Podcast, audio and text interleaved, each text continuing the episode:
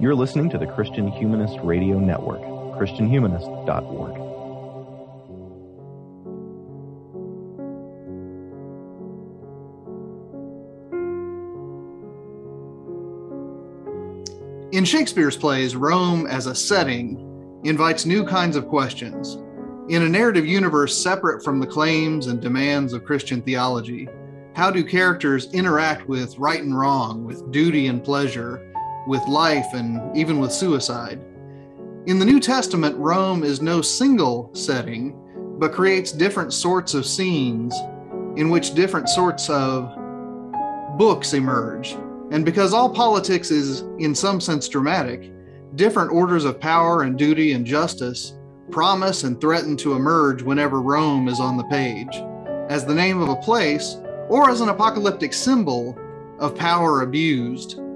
John Dominic Crossan's new book, Render Unto Caesar, examines two ways in which Rome sets the scene for two different New Testament texts before posing questions about what Rome and empire and civilization itself might signify for us latter day readers. Christian Humanist Profiles is glad to have him back on the show. Thank you for uh, joining us again, Dominic. And as always, Nathan, it's a pleasure to be with you. Well, let's start out with uh, a distinction that your book uh, begins with and unfolds uh, and really carries out throughout the book, and that's between the things of Caesar and the things of God. What are some of the New Testament passages in which that distinction emerges most prominently? and you know how does this book draw from and also diverge from the way the new testament treats those distinctions okay the i start actually with the course the the tribute coin the coin that's offered to jesus he doesn't carry one himself by the way and he asks about the inscription and the inscription on there is in greek theos sebastos kaiser which simply says nice and succinctly in three words Caesar is God. kind of get over it. What's your problem? Caesar is God. So he's presented with an equation between Caesar and God, and he immediately makes a distinction. The things of Caesar and the things of God, whatever they are, they ain't the same. So that really sets up my question. The question then for the book is in the first century, that's in the New Testament how do they reconcile the problem of living under both of them? Because it's nice to say they're theoretically distinct, but human beings then and now are living under both of them. So, how did the New Testament reconcile them? And I look actually at three instances in there.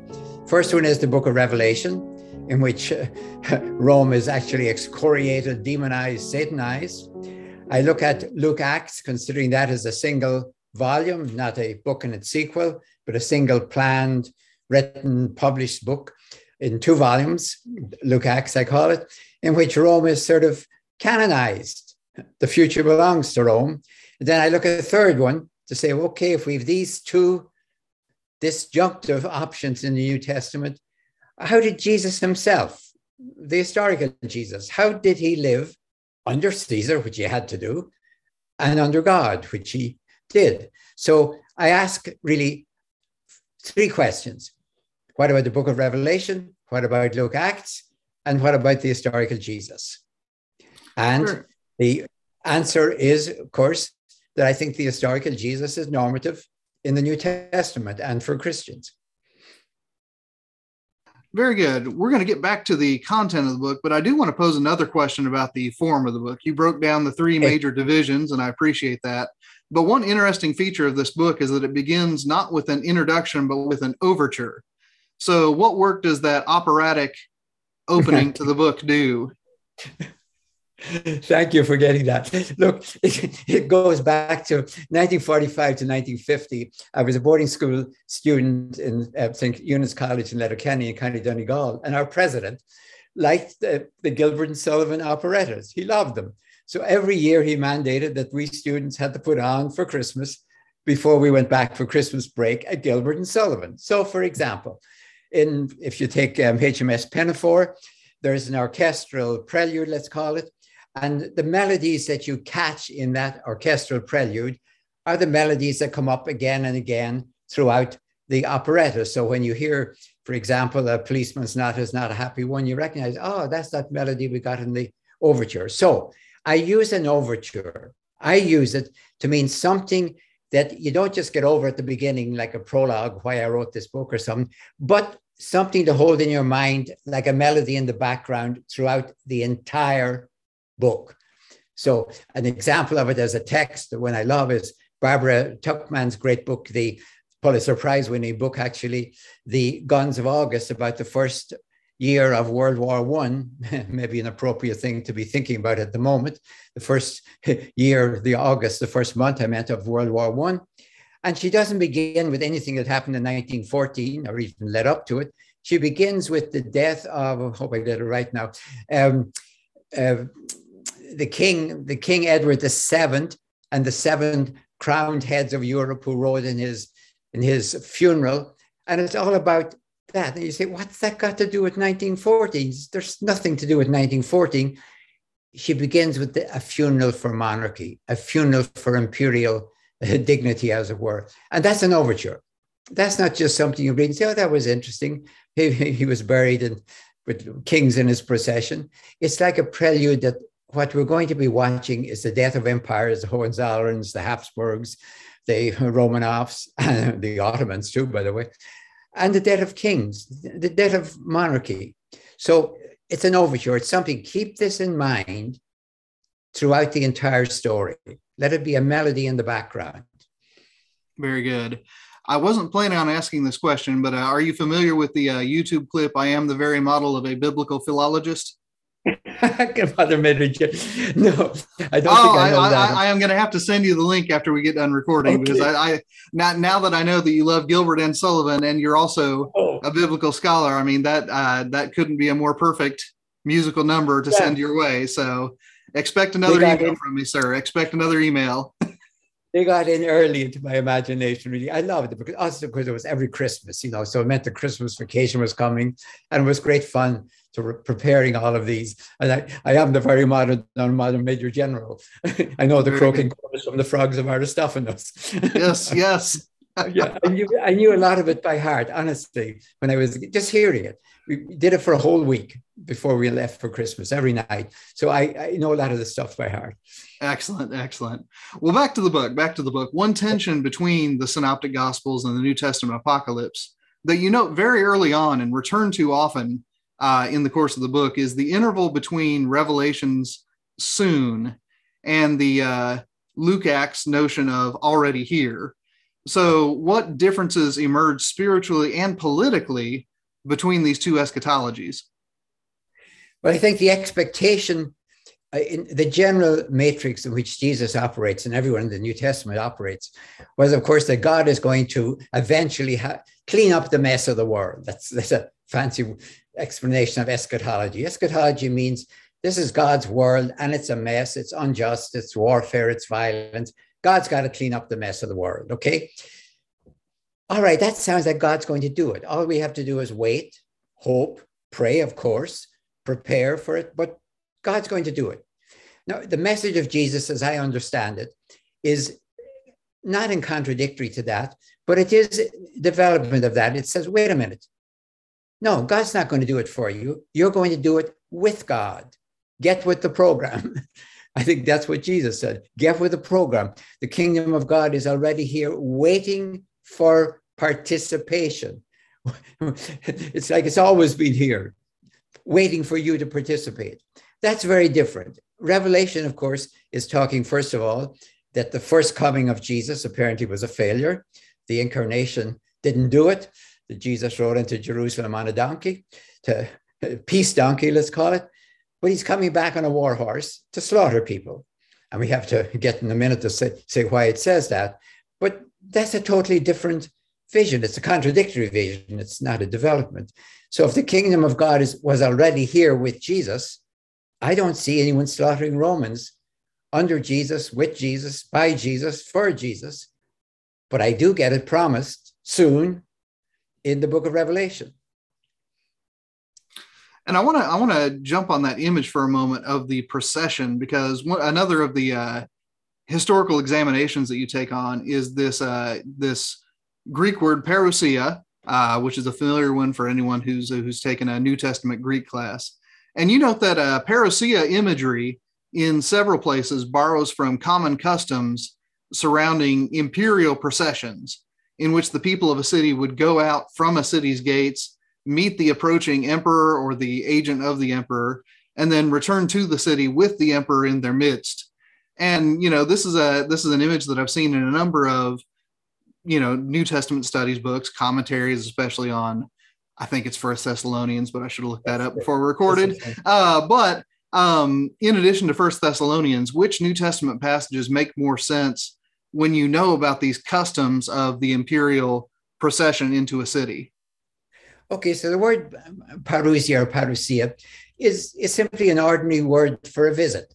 But if we were talking, say, about a visit of the Queen of England to this country, that's a formal state visit, we'd say. It's not just she's dropping in as a tourist, it's a state visit. So during the Pax Romana, and I suppose everyone who's reading Paul would have lived during the Pax Romana, the advent of a, an emperor or an imperial delegate, unlike, say, the advent of Alexander, Alexander the Great, the Gaza say, he's coming and you it's celebration. It's a it's a job well done. He's not coming, of course, to conquer or anything like that. So the doors, if you still have doors, by the way, if you still even have walls, are symbolically thrown open, and everyone rejoices, feasting, and it's great. Now, Paul, Paul, that's the word he uses. By the way, Revelation doesn't. Paul uses that word for the coming of Jesus. He uses it in 1 Corinthians 15 as well, for example. And clearly it imagines the coming of Jesus not to punish you for your failure, but to celebrate you and congratulate you for a job well done. It's a visitation in the sense of triumph, feasting, everything else.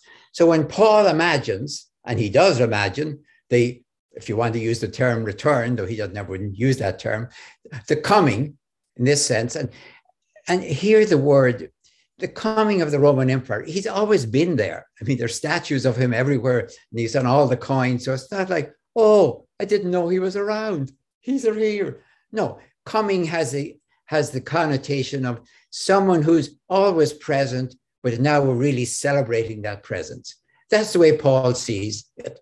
Now, John, John of Patmos, in, in Paul of Tarsus, when he sees the coming of Christ, He's coming as an emperor to slaughter you because you have rebelled against him in plain language. We're back to almost Alexander the Great. So there's a completely different idea between the coming of the second coming as we use it, or that term is never used in the New Testament. Let's call it the second coming.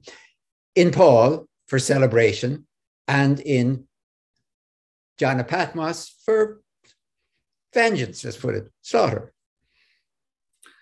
and it's interesting. One of the pairs of images that uh, you dwell on, and of course, I mean, it's familiar to people who have studied the New Testament apocalypse, is the beast on one hand and the the harlot or the whore of Babylon on the other hand. And and I think that you know your reading there is interesting because you know you talk about two aspects, if you will, of Rome's power. The the beast represents the conquering military power of Rome the harlot on the beast represents the the sort of seductive commercial and cultural if you will power of rome.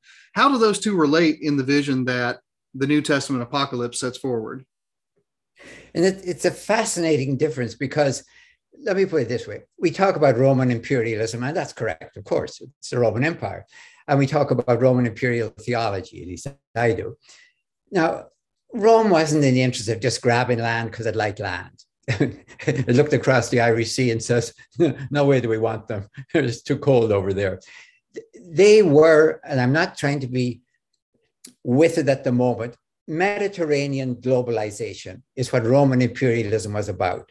They were creating a global network of trade, business, whatever you want to call it, commerce, all around the Mediterranean into the great rivers, as far in as, say, as the Rhine, the Danube, and and the Great Desert. So great rivers to the north, deserts to the east and the south. This is Romanization. And it's about business. I, I think the first person who says it's the economy, dummy, was Caesar Augustus. It's about the economy. So globalization is what you might call the exterior, the body of which imperialism is the soul. They're not, you can't really separate them in, a way as if this is just a little thing that they do. So that's the thing that, that John has to face. And on one hand, the beast, he takes this over, of course, from Daniel 7. The beast is the Roman Empire, empire, and it's all the Roman emperors he mentions, uh, he numbers them at least. And of course, it is above all Nero, not Nero as the one dead by the late 60s by suicide to avoid assassination, but the Nero who was believed to be coming back, who had gone beyond the Euphrates and was waiting to come with the Parthian hordes to destroy Rome. It was a Jewish dream and therefore a Christian dream or a messianic Christian dream that Nero redivivus, we call it. Nero returned, is coming back to destroy the Roman Empire. Of course, the Roman Empire didn't have that dream. So basically, then the question is this why? I mean, Rome is part of that. Why does he distinguish Rome from the Roman Empire?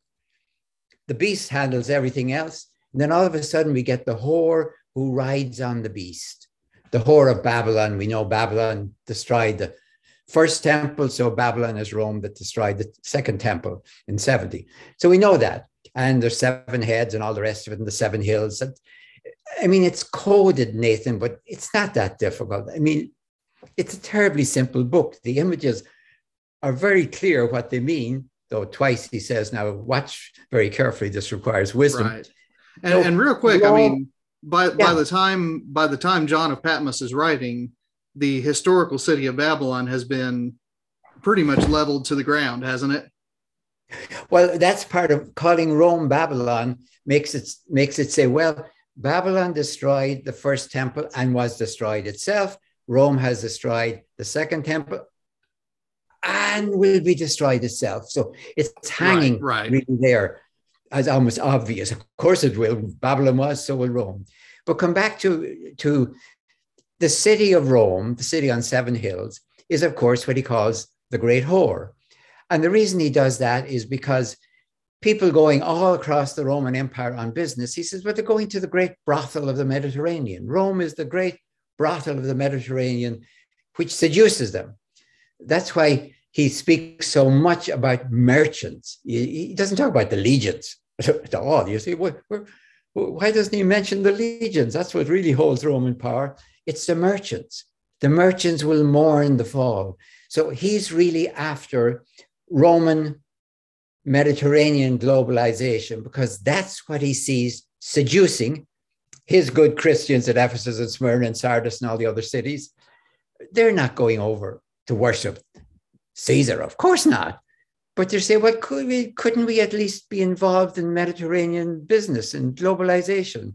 Couldn't I sell my, my olive oil in, in this great network and not just be stuck here in Ephesus with it? But for, and, and this is the one thing we have to pay very good attention to right now, we're doing the same thing. We're saying, for example, I'm not disagreeing with it, by the way, Putin's war is evil. We should have nothing to do with him. No business at all. We don't even want you to sell Starbucks coffee there. No business. That's exactly what John is saying about the Roman Empire. Don't have anything to do with it. Don't get involved in the business. It is satanic. It is demonic. It slaughters Christians. Now we're getting into something else. It slaughters Christians and it will be soon demolished by Christ. That's his message.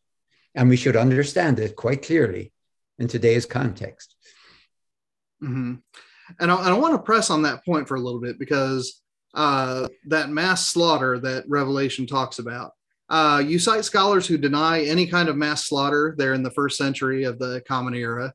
And you make your own case as well that Rome did not kill massive numbers of Christians. And the question that occurred to me is that when I talk with people about police violence in 20th and 21st century America, often people speak and write about a massive problem with police violence, even as the raw numbers of people killed by police hovers around a thousand each year in a yeah. nation of 300 million. Now, the Roman Empire's population was probably somewhere in the neighborhood of a quarter of that. So, I mean, is something analogous happening rhetorically? Could it be a few hundred Christians who have died and John of Patmos, you know, in his in his apocalyptic vision, talks about that as a mass slaughter, or to describe it that way, would that get something fundamentally wrong about the New Testament apocalypse? Okay, let me start with Rome and then get to American. Don't let me forget both parts because. Oh, by all means, by all means. Yeah, I, I, I, that was a very long question. So thank you for your oh, patience.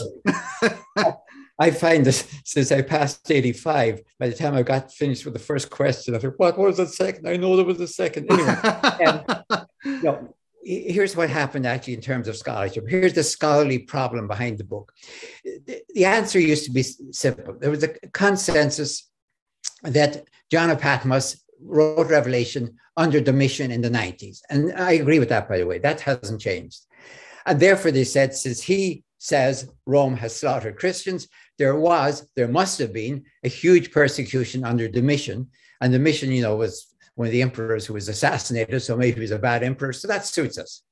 And that's pretty much the way I learned about Revelation. It's talking As did about, I. As did I. Yeah.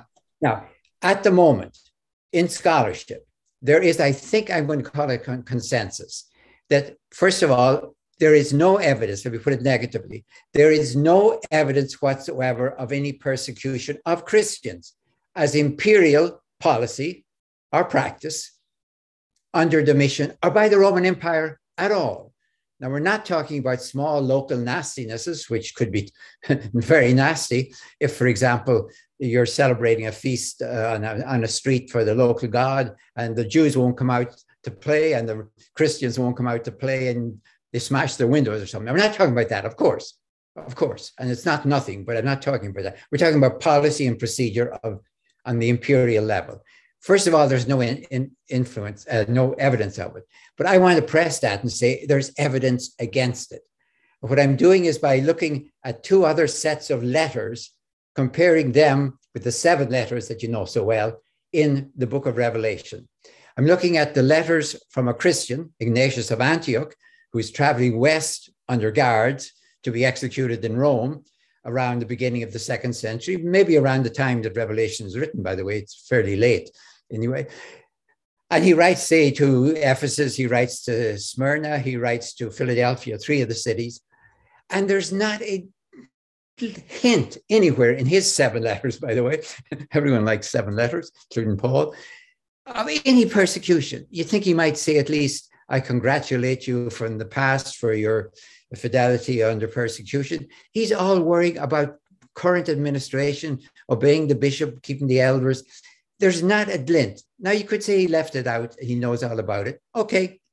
A second set of letters by Pliny the Younger, stuck up at the Black Sea coast, now in the news. He's he's there to, to figure out what's wrong with this province of Pontus and Bithynia that's having all sorts of problems. The last two um, governors have been fired. So Trajan sends him there to clean up the province. And listen, he runs into people called Christians. And this guy, who's as embedded as anyone in the aristocracy of Rome, he's the son of, a friend of Tacitus, Suetonius, he's a, a son of Pliny the Elder who died at Vesuvius. He doesn't know what Christians are. He's never heard of them. He has to write a letter back to Trajan to say, What do I do? And of course, Trajan writes back to him and says, Well, you know, just have them come in before our statue and offer a little incense and let them go. And don't let them go if they do that and don't ask any more questions. And if they refuse to do that, well, they're being stubborn. So punish them for stubbornness. But don't take any anonymous accusations. We don't do that anymore. I mean, that's amazing. The Roman Empire has been persecuting Christians from a base in Rome, and Pliny the Younger doesn't know about it when he first runs into them. I'm going to say, as a historian, there were certainly, okay, that's a historical judgment, certainly, no such imperial persecution of Christians before about 250. So now that leaves us with the question, which scholars have today, by the way, and they're not answering it too much. Then why does he make up this story, which technically now is a lie historically, and he must know it, it's not a mistake. He himself is in exile on an island. Rome hasn't assassinated him or executed him. Why does he make up this story that Rome has been slaughtering Christians, which is the only reason why Christ is coming back in vengeance to slaughter Romans. Why make up such a story? So that is the problem right now in scholarship, and people should know that. That that's what scholars are trying to figure out. Why does he say it happened when it didn't? Right. So let me pose this question because again, I'm trying to get my imagination into back to racism. This, this scholarly question. Right. We'll, we'll get to America here in a moment, but I want to follow Okay, up on the right. scholarly Don't question for a moment. Don't let me forget it. Be- because again, I can easily imagine, uh, and in fact, I don't have to imagine. I mean, I've read, uh, you know, 17th century Anabaptist texts. I've read other texts where local riots, I'm going to call them, that turn violent and kill people, get labeled as the actions of an empire, even if the emperor never gave an order or maybe even wasn't even aware of them, right? So, I mean, the Anabaptists write this about the Lutheran kings, they write them about the Catholic kings. Um, again, I mean, it seems to me that, you know, that rhetorical transformation, if you will, from, you know, people who are affiliated with the emperor to the emperor himself is one that's not uncommon in a lot of texts over the sweep of history. And, you know, I guess my my own inclination, uh, and it might be a bad inclination. You can tell me if it's a bad inclination. Is not to call that a lie, but to call that a rhetorical maneuver. Does that distinction? Go ahead.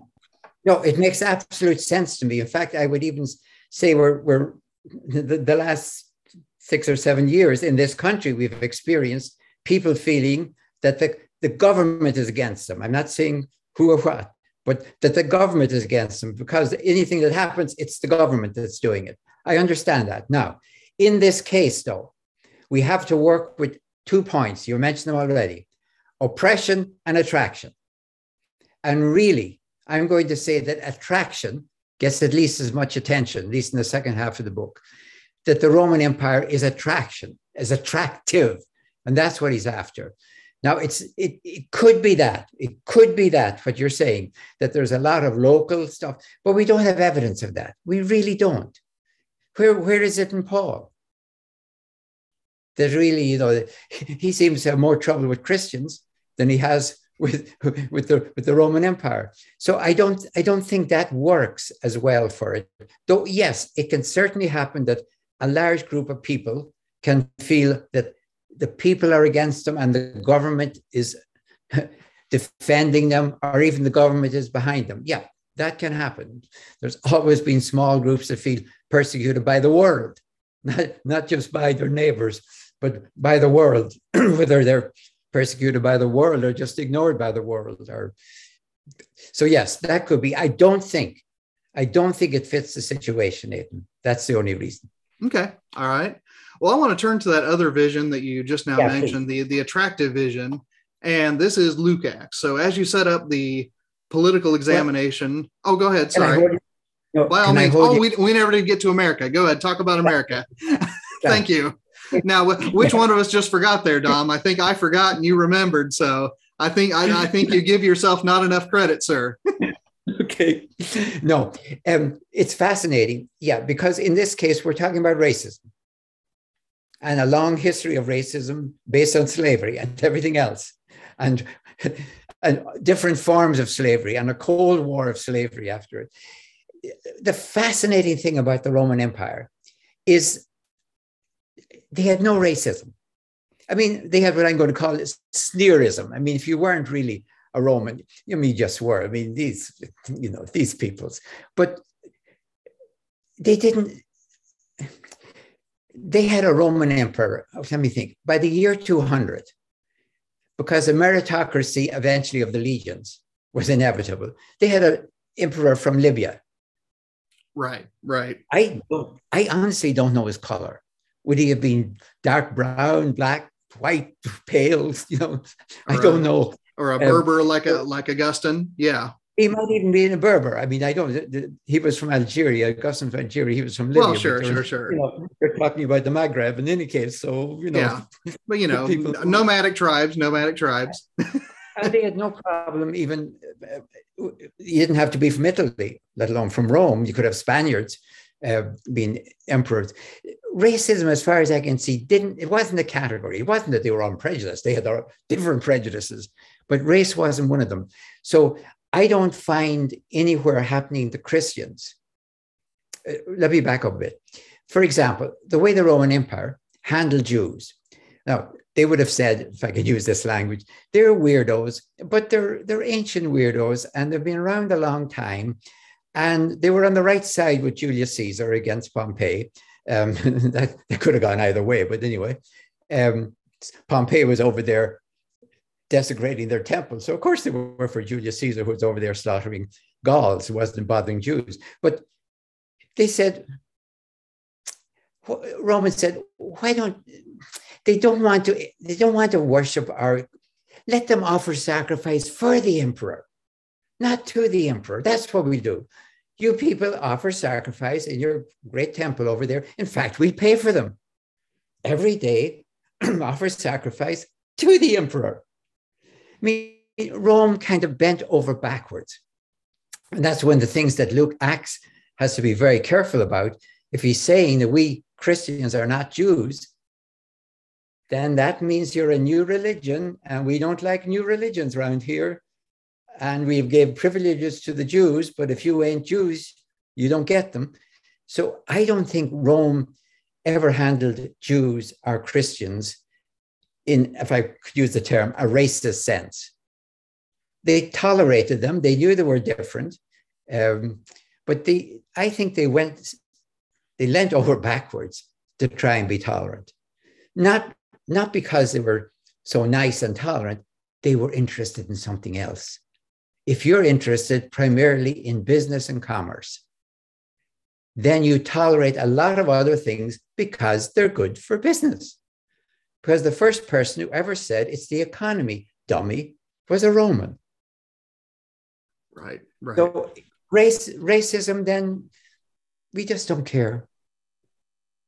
We don't care. It's not important to us. And even your religion, as long as you don't, you know, the emperor is God, but if you have your own little God on the side, that's fine. That's fine. It's like a God on the side. And if you think it's the most important God, by all means, just, you know, when we're having a festival for the emperor, just, you know, stand up for the national anthem, as it were. don't don't refuse to stand up for the national anthem because that'll annoy us.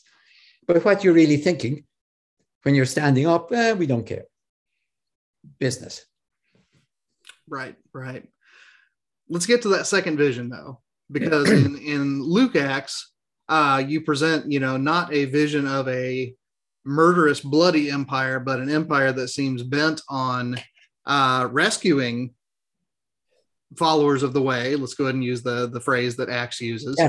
Uh, yeah. you know from local authorities but before we get there um, you spend a lot of time in this book talking about luke acts as a single volume with two no a single work with two volumes there we go instead of yeah. a a standalone book that later on spawned a sequel so something more like first and second kings something less like first and second corinthians uh, briefly uh, what is the case for that? And then, I mean, what are the implications uh, when we read Luke Acts uh, in the context of Rome? Let me start with scholarship. I mean, everyone knows that the same person, whoever he is, we call him Luke, but whoever it was, the same person certainly wrote those two books. There, there's nothing new there. I'm completely with the consensus on that. And everyone says that you can look from the second book, looks back to the first one. That's obvious too. I'm saying and I'm not saying something people don't know. Scholars all know this. If you look at Fitzmyer's uh, great book on Luke, he knows this. Otherwise, he wouldn't be able to write the, the theology of Luke at the very beginning to include Acts.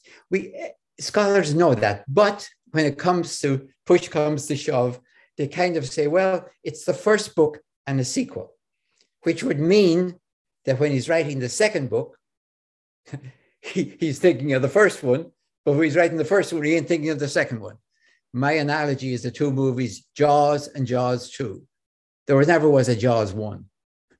Right, right. No, that's in a way that sounds trite. I realize that. But if you say that, all right, my argument is that Luke conceived and planned, constructed and wrote and published a single book in two volumes The reason he had to do that is a simple technical or logistical problem that a parchment scroll, we're talking about parchment scrolls, could only be so long because it, the pages are glued together.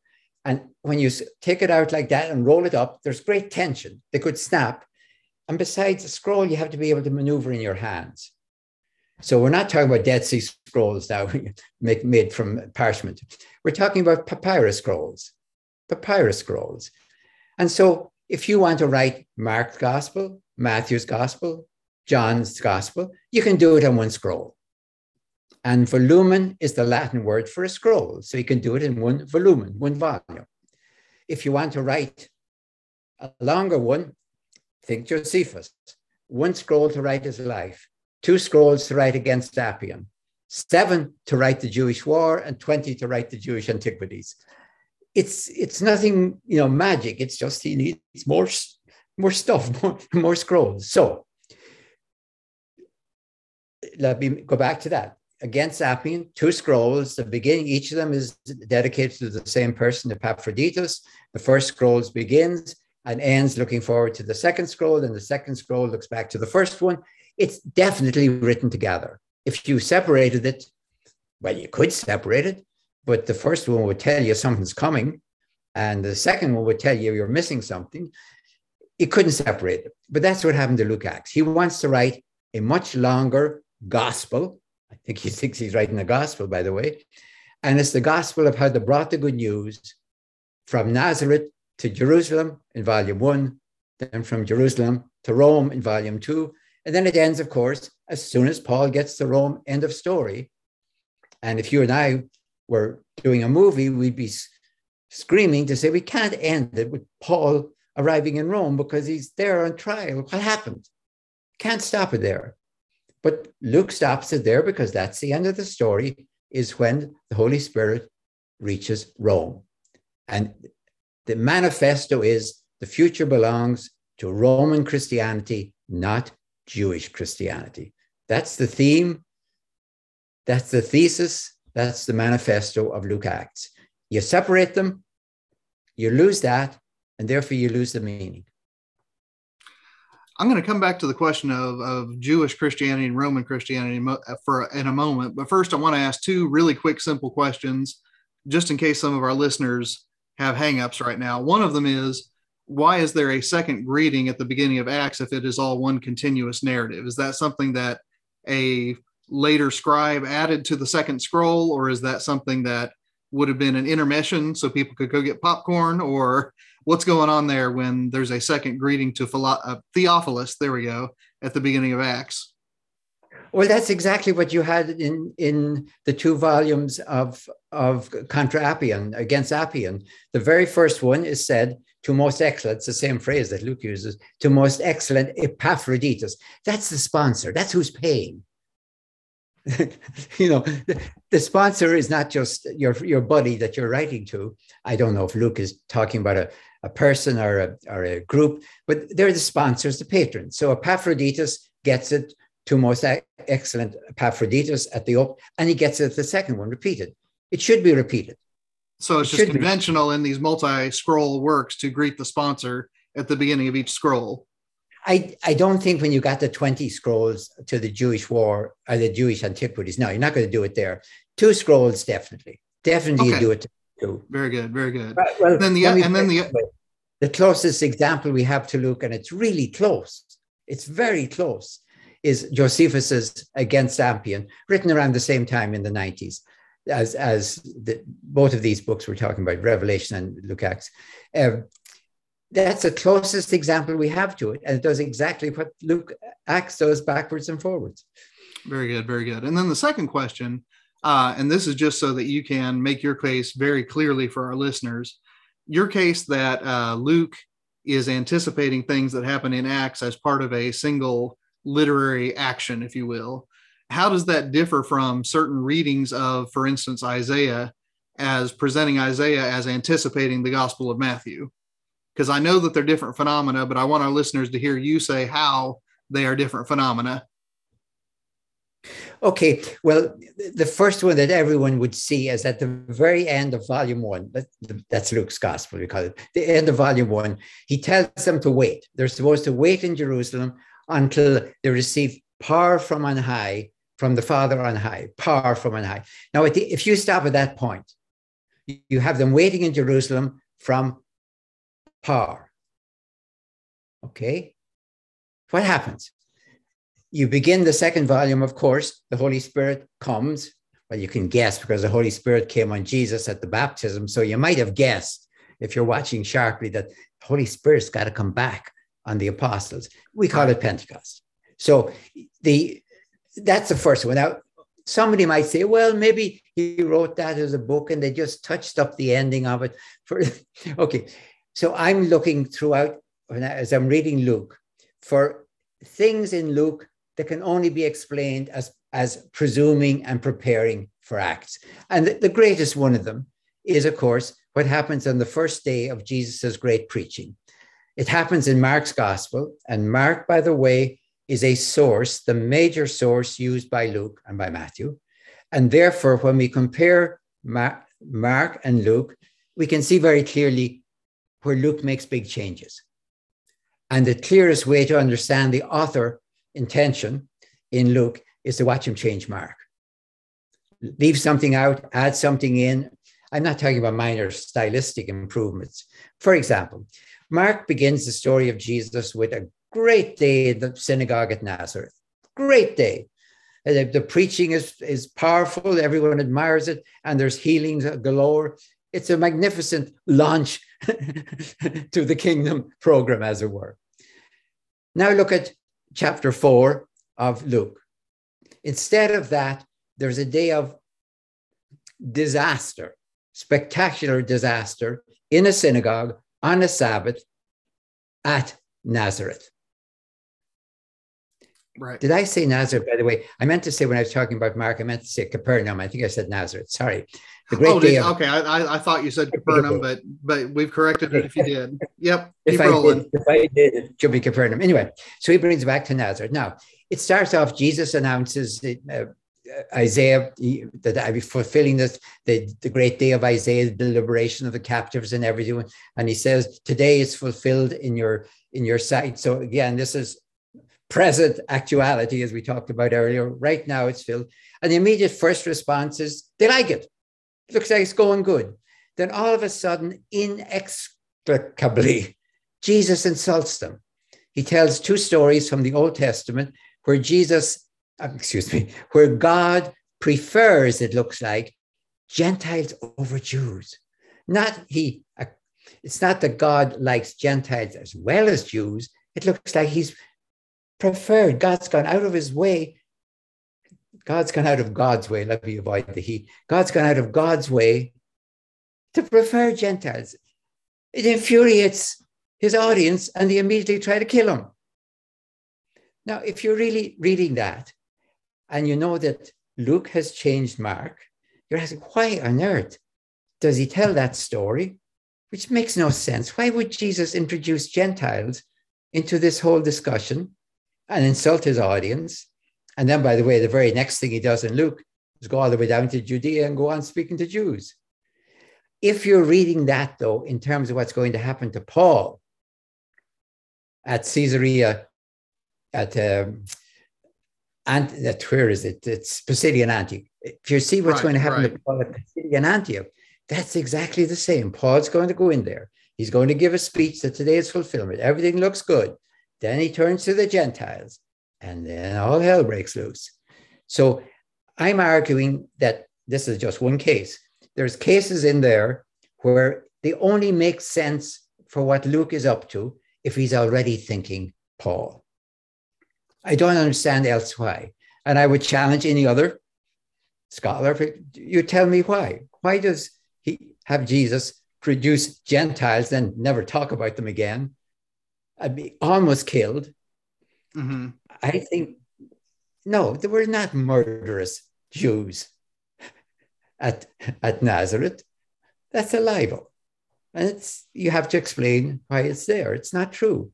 So it's, it's a fairly serious one, too. It's not just a little minor quibble that Jesus starts, say, at Nazareth rather than starting at Capernaum. If he did that, I wouldn't, I wouldn't care. That's just um, poetic license, if you will, you know, make it more dramatic. Mm. Started the day at Nazareth.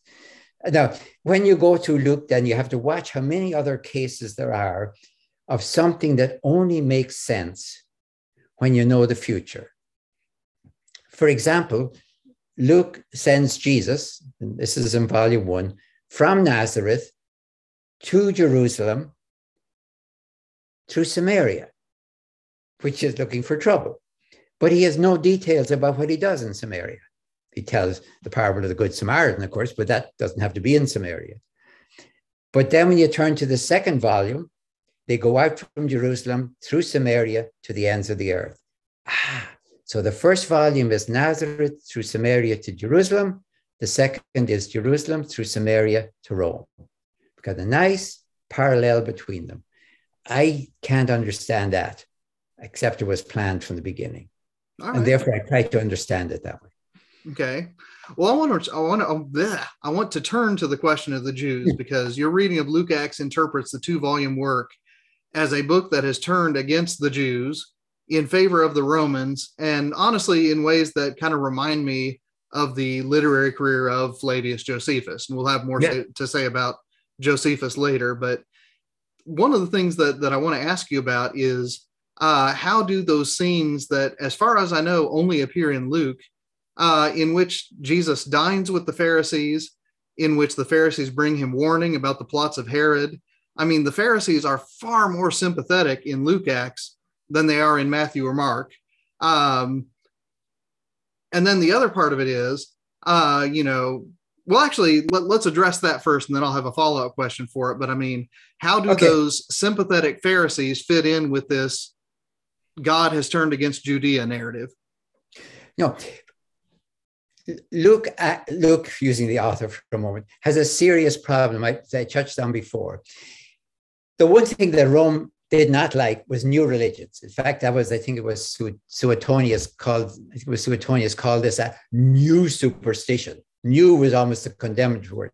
Right. So he right. has to do something very delicate. He wants to say, now remember, he's writing after the war of 66 to 74, when the Roman Empire penalized the Jews across the whole Roman Empire, by the way, by taking the money they used to send to the temple and sending it to the temple to the temple of Jupiter Capitolinus, the the great in Rome. So you know, it's it's a dangerous time to be a Jew after 70 so for the rest of the so on the one hand he wants to say we're not a new religion we're the true Jews but we're not like those bad Jews that rebelled against you we're very peaceful people. In fact, if there's any riots around, like at Nazareth, it's the Jews that do it, not us.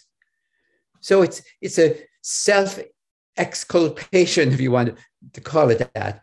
But he has to be very delicate. So it starts off clearly Jesus is a Jew. He makes not the slightest problem with that. But the Jews have refused to accept their Messiah.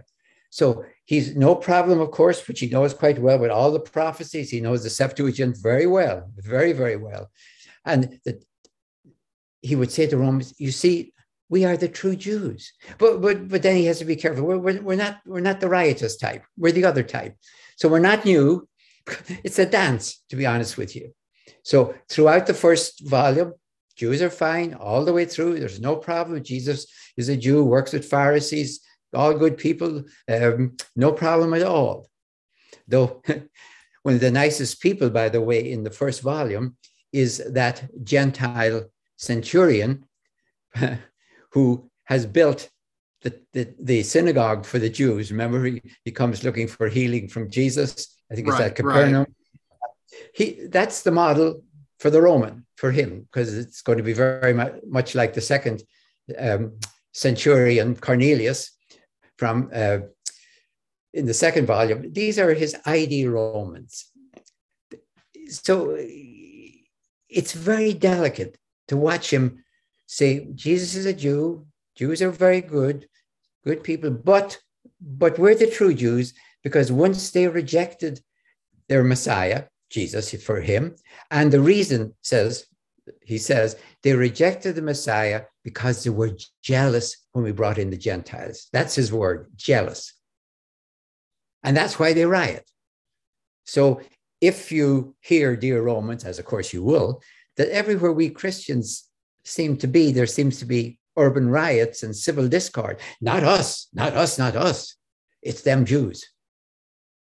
This is right. a this is an apologia pro vita Christiana, as it were. So, just real quick, I mean, so how do the more sympathetic Pharisees fit into that? Because one of the things you just said is the changes that you see indicate authorial intention. Why would our, you know, probably Philippian author of Luke Acts be so interested in presenting the Pharisees in particular more sympathetically than Matthew or Mark did? Well, even even into Gamaliel the second. Remember in the second volume, right? I, I, had forgotten about that episode. Yes, thank you. Yeah. Gamaliel advises them have nothing to do with these people. So he's the good he's the good Jew, as it were, because I think he is quite open, quite open to Jews. I'm going to use the word converting to Christianity. Right. I don't know if I honestly don't know if he would accept the word messianic Jews. If, if you ask Paul who he was, I think he would say a messianic Jew if he, if he, if he was giving you a, a full title, a messianic Jew. Sure, sure. He wouldn't say a Christian. I I don't think Gamaliel would probably be pro-messianic almost. But then, of course, they refuse to accept what Gamaliel says and they stone Stephen to death, as you remember. So them's the bad Jews. So the good Jew tries to give advice to the to the um, bad Jews, as it were, and they stone Stephen. Stephen. So it doesn't work. That's the only reason I can think why he does. Bring him okay. in. I, All right. I want to ask you. Sure yeah. I want to ask you a translation question because a couple years ago I got the chance to uh, interview John Kloppenborg about his book, his book uh, Christ's Associations, uh, that talks about you know not only the synagogues of the Jews but also the synagogues of the Thracians and other kinds of ethnic synagogues.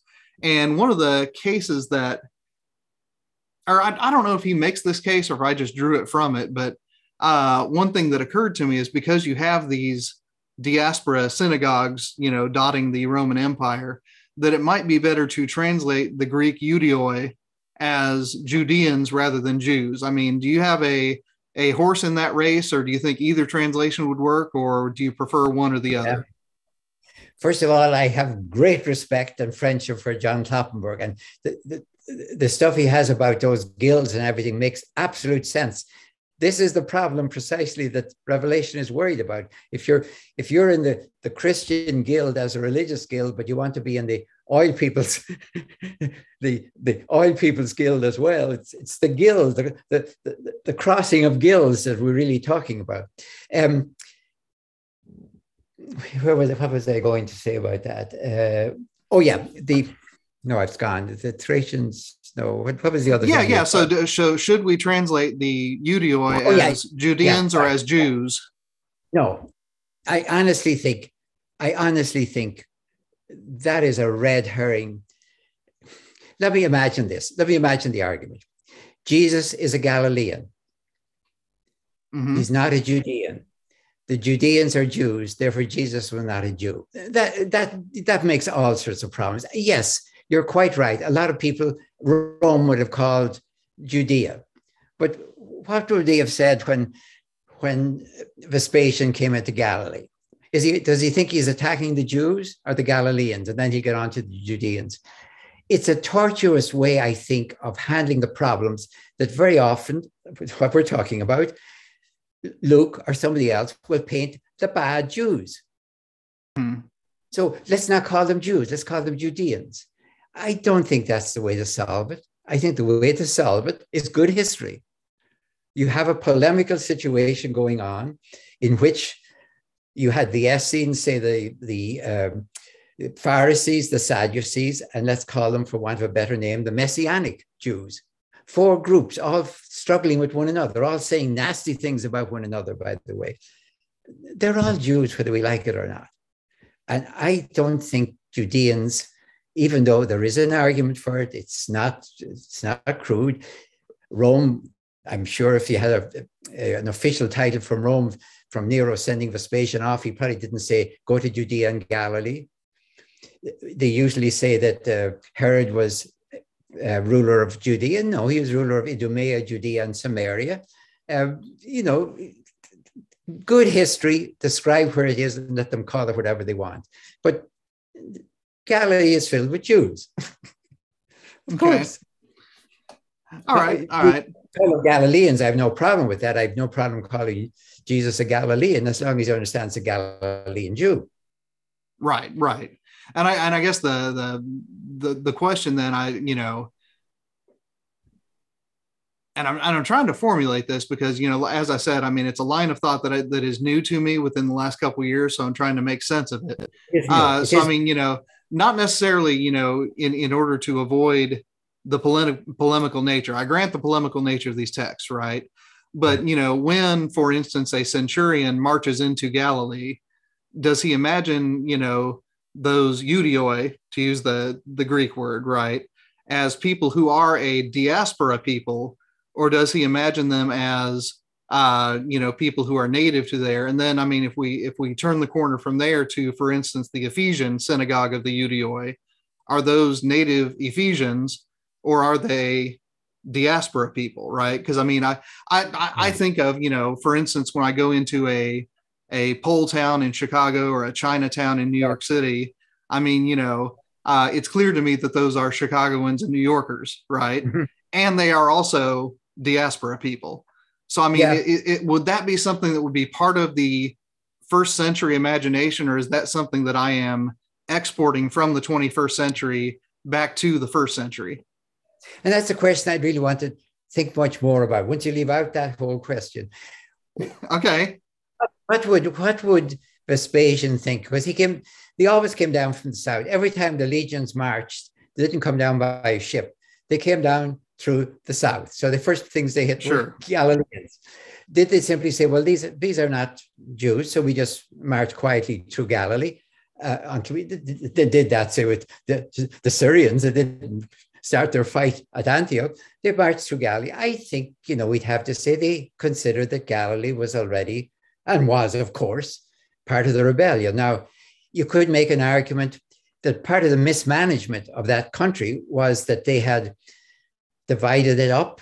Um, this was a disastrous decision of Augustus to divide the country up. It would have been far better to have made it part of Syria, which a lot of the Jews wanted, by the way. But I, I don't think it helps in any way, shape, or form to do it, even if the Romans would have said, We're coming, we're coming against the Judeans, and by the way, we're killing Galileans on the way. I, I, it makes it confuses the whole thing, I think. And I, I don't think it's helpful. Fair enough. Fair enough. I want to get to a couple more questions before we run out of time today. Uh, okay. Dom, I've been I've been preaching in churches with greater frequency and with lesser frequency for more than 20 years. And one rule I set for myself is that whatever reading I am preaching from is going to set not only the content of the sermon or the homily, but as much as I am capable of doing so, I'm going to shape the sermon so that it matches the form and the movement of the scriptural lectionary text as well. So this book's okay. closing section intrigued me. It's an approach to Jesus very alien to the work that I have done in the pulpit. So stepping away from the crucified one of, Re- of Revelation 1 and the one called a drunkard and a glutton in Luke, you propose yeah. a, a sort of politics of Jesus shaped not by New Testament canon primarily, but mainly by, and I'm quoting you here, quote, the historical Jesus of Josephus, end quote. So, talk for a moment about what picture of Jesus emerges there, and then talk for a moment about the theology and even the piety that such a maneuver might lead to. Is this a post biblical worshiping community that you're imagining, or a thought experiment mainly for the classroom, or something completely different? And I know something that was about six questions. Sorry about that. yeah. No, let me under let me be very clear because people have said in the past, well, he he trusts Josephus absolutely, but he doesn't trust the New Testament. Of course not. I read Josephus every bit as critically as I read Luke or Revelation or anything. Oh, else. and that I'm comes across in your book, absolutely. Yeah, yeah. I, I so, didn't mean to imply that. Yeah. yeah. Here was my problem. After, and it was a real problem. But I spent most of the time actually doing Revelation because I hadn't worked on Revelation before. So I took probably a whole year on Revelation, not so much on Luke Acts because I'd done a lot on Luke Acts before. And then I, I, when I was ready to do the next one, I said, "But well, my editor said it too. You can't just stop there. You, you, you can't just leave people hanging. There's got there's these two discordant things, and you know take your choice." Um, what about Jesus? So then, of course, I've written on Jesus, of course. But then what struck me was it doesn't make any sense to go into the New Testament and say, well, I've got I've got Revelation, I've got um, uh, Luke Acts, and now I'll give you a third one. Well, if you can't trust those two, how can you trust the third one? Mark, say, or somebody else, you know, I know, Paul, or whoever. So I thought, I'm going to see, could I go outside the New Testament just as a, as almost like a strategy and say, supposing before I get to the New Testament, because I do get to it, what if I go into Josephus and see where is Josephus on God and Caesar before I even get to Jesus? What about, I mean, he's got the same problem. He has to live under God and Caesar. So how does Josephus do it as a Jew? No, he never abandoned Judaism. He might have politicized for the Romans, but no, he wrote Jewish war to defend the Romans to the Jews and the Jewish antiquities to defend the Jews to the Romans. So yeah, he never he never became an apostate. So I wanted to see, and one of the things that I discovered, now it's it's in plain sight in in Josephus. It's not that I discovered it in the sense in some forgotten manuscript, but I don't know if I've ever known another scholar to say it, and Jewish scholars should say it. As far as I can see, Josephus tells us between 4 BCE, an armed rebellion in which 2,000 people were crucified in Jerusalem with the legions, and 66 to 74, 500 a day when the Jerusalem fell crucified, but again, the legions. There are controlled experimentation in massive nonviolent resistance in Josephus. And I'm not importing Christianity back in there. It's in Josephus. He, and he hates it, by the way. He's more tolerant, I think, of armed rebellion because that's what people do than he is of this. He calls it a more evil way with with, with cleaner hands, but less pure hearts. cleaner hands, you don't you don't come out killing, but you're you're rebelling. So experiments with non-violent resistance. That's where I put Jesus, by the way, before I get to it. But it's already there. He's not inventing it at all.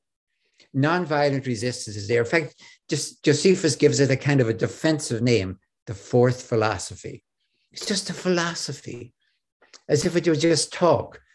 The other three, of course, as we know, are the Essenes, the um, Pharisees, and the Sadducees. And these are all for Josephus just talking schools. They're, actually political factions, of course, but he makes them just philosophies. We just talk. And the fourth philosophy, all talk. So in the first century, in Judea, if you will, they invented nonviolent resistance because I can't find it anywhere else before. I don't mean an individual here or there, but as a controlled experiment against, say, a fi- um, Pilate, against Caligula's statue, we have the evidence for it in Josephus, written through gritted teeth because he opposes it. So not much in the war, but not much more in the antiquities. So that's where I begin. Then Jesus, of course, having told us that this whole idea of the Messiah coming, the world ruler coming from Israel, was all a mistake. It was really Vespasian. He was coming from Israel, and the Jews thought it was going to be a Jew. Instead, it was a Roman. Pure vintage Josephus. So Josephus, uh, excuse me, Vespasian is the Messiah. But then he turns around and calls Christ. He says, Jesus called the Messiah, Jewish antiquities. Jesus called the Messiah. So, wait a minute. If Jesus is called the Messiah, is he in violent or non-violent revolt against Rome? Vespasian certainly is a violent Messiah. So that gives me my next question. Then I go into, of course, the famous um, witness from Josephus to Jesus. And the important thing there is Joseph, uh, Josephus says Jesus was crucified he doesn't say anything about his closest followers being rounded up and arrested and crucified with him. And that's the distinction in Roman law between what you do with a violent rebellion, you crucify the leader and as many of the top lieutenants you can get your hands on in a row, so everyone gets the idea. A nonviolent rebel is crucified, let's say, alone, because that'll finish the movement. The Rome, Rome never bothered rounding up nonviolent rebels. Eh, you kill the leader and it'll all be over. So the very fact that Pilate judged Jesus worthy of crucifixion, that is public official execution, but didn't round up any of his followers or even bother to arrest them, tells me that the Roman judgment, according to Roman law, which says that the person who creates turmoil and raises up the crowd, that's their law, should be crucified, cast to beasts, or sent to an island. Roman civil law for nonviolent, we call them activists, Nathan. We call them, you know, nonviolent activists. They stir up the people, is the Rome, Roman expression. So we know from Pilate and from Josephus alone, if we nothing else, that Jesus was executed for nonviolent opposition, rebellion, resistance to Roman law and order. Then I go from that into the New Testament, into love your enemies because that will make you heirs of God. But I, right, I use right. that as my guiding. Go on. Okay, very good, very good. So, I mean, as far as you know, the communities of Christ in the 21st century, I mean, is there something wrong going on when the texts of the New Testament are such a core part of their gatherings? Uh, I mean, should those communities shift away from the text of the New Testament towards something else?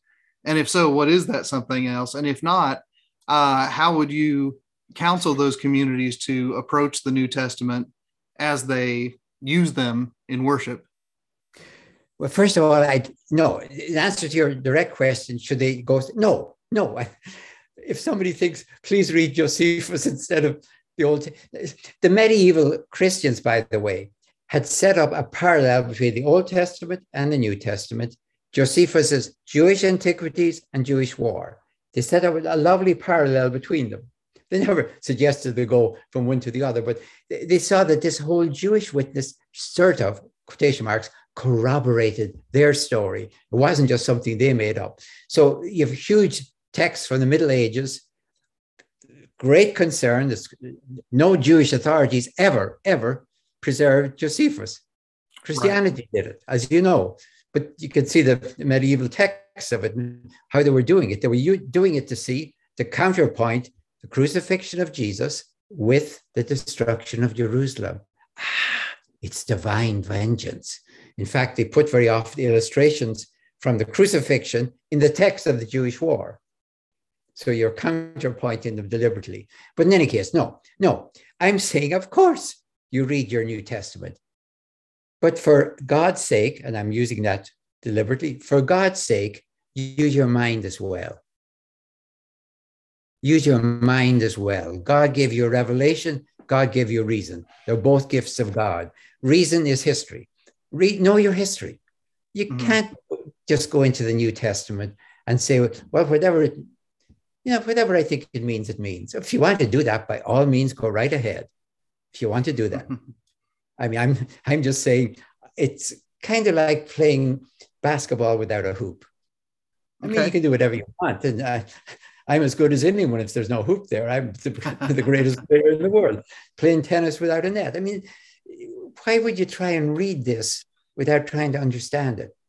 Mm-hmm. Love the Lord your God with all your mind too. So no, absolutely not. I read it more carefully probably than a lot of people who consider themselves evangelicals. Oh, well, with that I agree. With that I agree. I, I read it day in, day out for 60 years or more. Mm-hmm. Um, and I try to understand it. And I find it infinitely precious because I think the vision in there is important. But now, let me, I stand at the moment at the intersection of two vectors.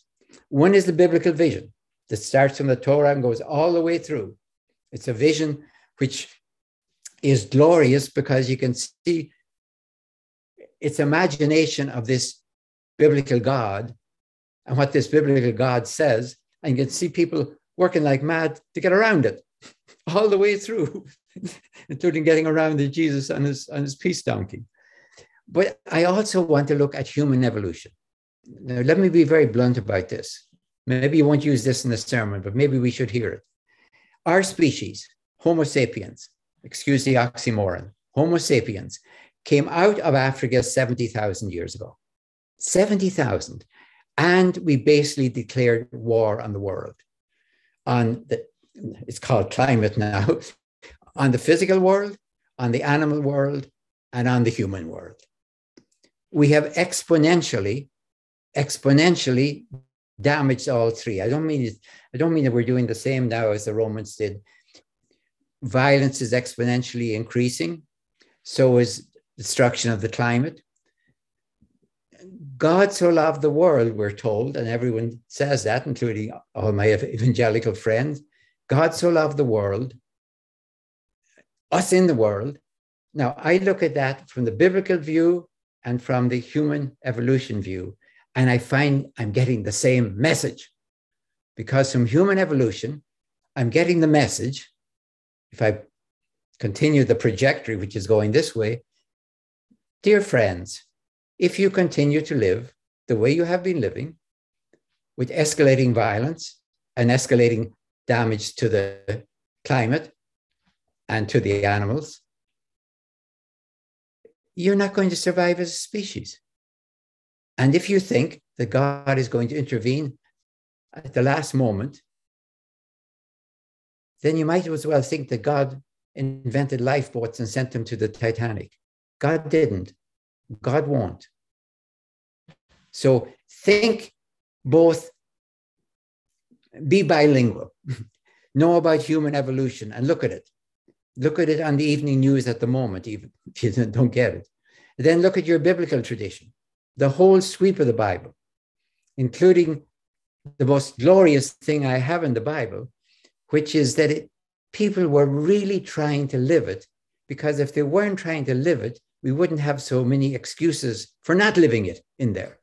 Nice. If it was all just, if it was all just dreamy like Mickey Mouse, you know, fantasy land, we could read it happily and we'd say, Isn't that lovely? Isn't that glorious? We wouldn't feel the least bit obliged to say, Well, I, I can't live up to that. So it would be a little bit like now, this is edged. You know, we, we have the Pledge of Allegiance and we say liberty and justice for all. And nobody accuses that of socialism or anything else because basically we don't believe it, Nathan. It's it's just like dreamy stuff, you know, it's lovely stuff. It's like fantasy. If it wasn't fantasy and people started to say we have to start living that, or if our kids started coming back from school saying, How does this liberty and justice for all work, mammy, daddy? Then we'd start wanting to change the text. So when I read the Bible, what I love about it, and I mean this, is I see this glorious vision, and then I see ordinary people, me, saying, "Yeah, but um, yeah, but uh, yeah, but but, but, but, but, but, but, but, you know, coming up with great excuses how it really doesn't mean that, or it means that in the future, or it means that in heaven, or it means that anywhere, but not with Caesar.